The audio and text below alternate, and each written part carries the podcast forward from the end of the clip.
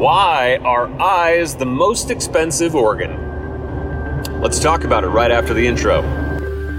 So, the dilemma is this How are artists and creators like us, who were never taught the complexities and insider knowledge of the entertainment and arts distribution business, who take all the risks while the middlemen reap the lion's share of rewards? How do we take control of our artistic destiny, grow an audience of raving, die-hard fans, and manifest financial freedom for ourselves and our families, and yet still have time and energy to consistently release culturally meaningful creations? That is the quandary, and this podcast will give you the answers.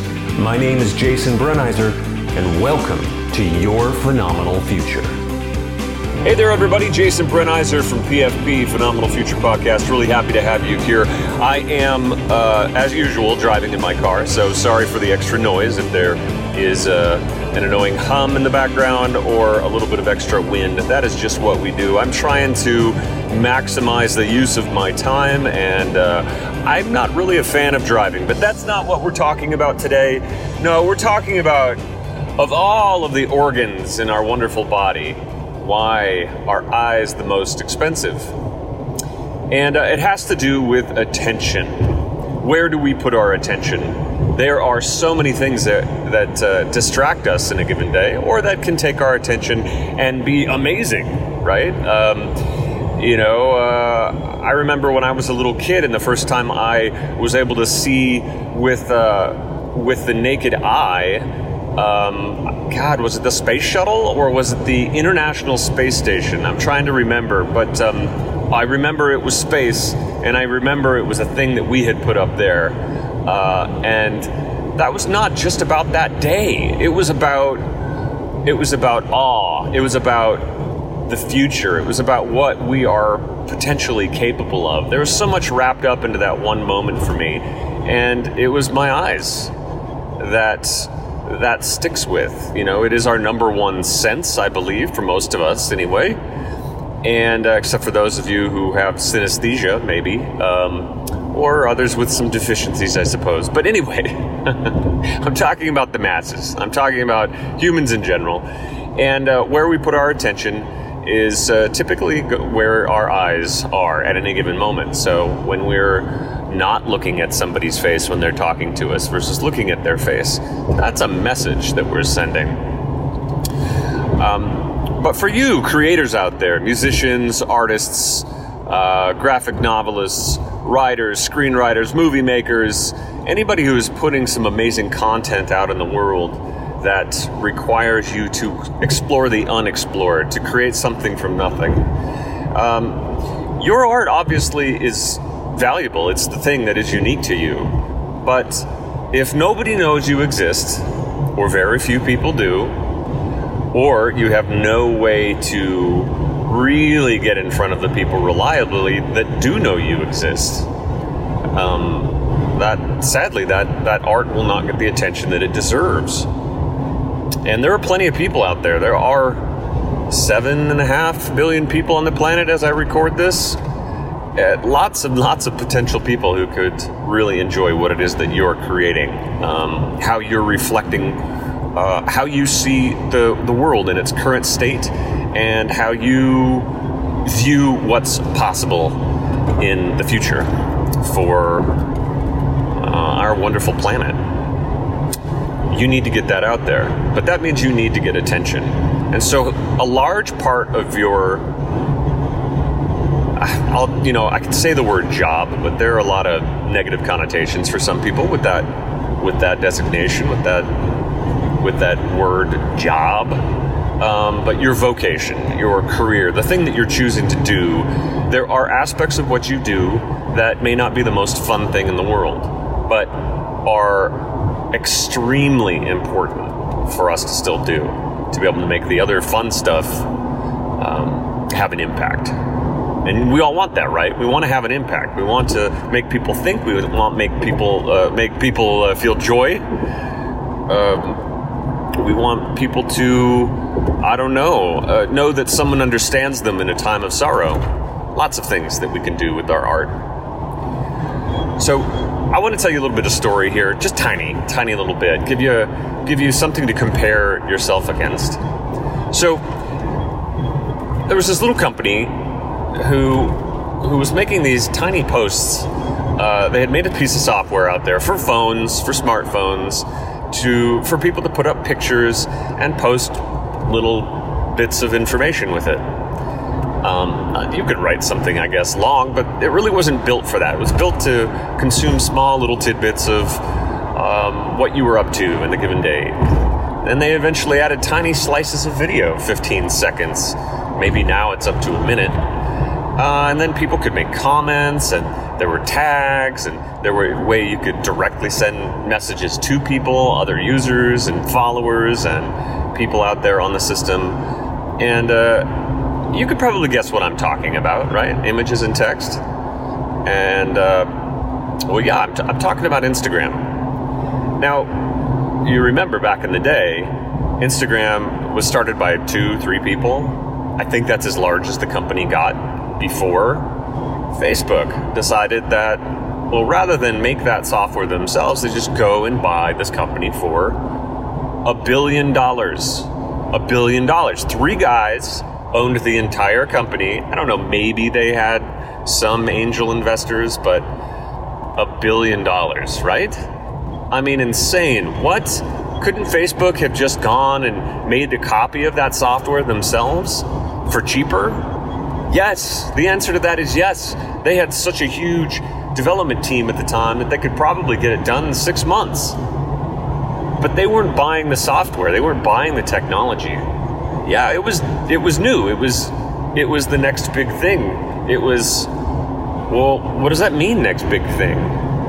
That means there were millions and millions of people who signed up and were using it every day. That brings us back to attention, right? Instagram was valued at a billion dollars not because of the thing that they created that was unique, but because of the number of people that used it, knew about it, shared it, and were growing it. It was the audience that was worth that billion dollars. And also the growth trajectory of that audience. The fact that you could see month after month after month the growth that was happening. See, the billion dollars was valued, eh, eh, eh, they were valuing it at that, that amount, Facebook, because of where it was going to go in a very short order.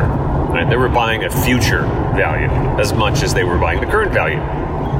So not only is it the total number of eyeballs that were looking at this on a daily basis and that had created accounts. Um, obviously, those accounts are important because then you can get ads in front of those people, or you can, you know, as Facebook does, strip data and you know do amazing or awful things depending on what your uh, viewpoint is. But they they were buying they were buying a, uh, a raving fan base. They were buying people who were absolutely loving this product. So I want you to think of that for your art. You see, the value in what you create is how many people you can reach reliably. Okay, so Instagram could send out an email to everybody who signed up to tell them something, anything. Didn't really matter, right? They could also push, you know, Instagram messages to them or put ads in front of them and all of that. Yes, that's true. But they weren't always looking at Instagram. But they had a reliable means through email to be able to interact with these people um, or share that information with other companies there are a lot of things that those companies can look up through our email addresses. Why? Because we use the same damn email address most of the time when we sign up for a new account anywhere, and all of these things are tied together in the background. So they can learn a lot about us, and that is also valuable. So, you, as an artist, maybe you don't want to strip that data away from them when you get people to actually sign up to your newsletter um, or you know, maybe you have a YouTube channel and you're pushing out content. Well, some people have subscribed to you on YouTube, but you don't really control what they see, right? If if YouTube wants to put an ad in front of them, it's their choice what ad they get to they get to push rather than than you. Um, But with email, you have the ability to give exactly what it is that you want to give. Now, it's not a perfect uh, you know, there are possibly a million emails that are streaming out there at any given second on, on all these accounts. Well, I'm sure it's even more than that. So we're going to miss some of them. That means you just need to send more and more out. I'll talk about this on another podcast in more detail, but um, it's very, very important for you to be like Instagram and focus on growing your audience because that is what's valuable. Those are the people that will will buy the amazing thing that you have to put out there, or at least shout from the rooftops and tell all their friends that it exists and help you grow that audience uh, even more. So, for those amazing raving fans, you could give away some of your art. And again, they would feel like the relationship is wonderfully reciprocal and they would be inclined to, again, share that information with other people who might be able to go out there and buy it. I'm talking about albums, I'm talking about individual songs, but I'm talking about all kinds of things. You could be making digital art. And uh, as I'm going to be covering in future podcasts here, I'm kind of laying the groundwork first for you to understand um, digital marketing in general and this idea of audience building and brand building. But we have an end goal in mind, and there is a new thing out there, a new technology for us to leverage, to use that totally is going to change the game here for everybody. That's Web 3.0, blockchain, NFTs, that's non fungible tokens, and smart contracts. Those are going to give you, the artist, the opportunity to not only grow an audience, but be able to interact with them directly without having to go through a middleman. Uh, this is going to be such a game changer we are working on projects in the background to show just how possible this is. First, we're going to be doing it with a, a gamified art NFT series, and uh, we will also be doing this for some luxury brands. Um, this is through another company that uh, I'm involved with that we will talk about again in a later podcast. So, all of that is to tell you be like Instagram. You need to grow your audience, you need to get those eyeballs they are the most valuable organ in the human body. If you don't have eyeballs, you've got nothing. All right, until next time, thanks for listening. Adios from Texas. You are a phenom. A phenom artist, creator, maker, musician, painter, sculptor, writer, storyteller. But most of all, you are a phenomenal human being because I know you conquer fear. You defy age and bridge divides. You connect hearts and bring joy. You grow with purpose to heal your community, and you embrace who all of us are becoming. Please subscribe to this podcast or channel to accelerate your success, and please share this episode with three friends who you know deserve a phenomenal future just like you.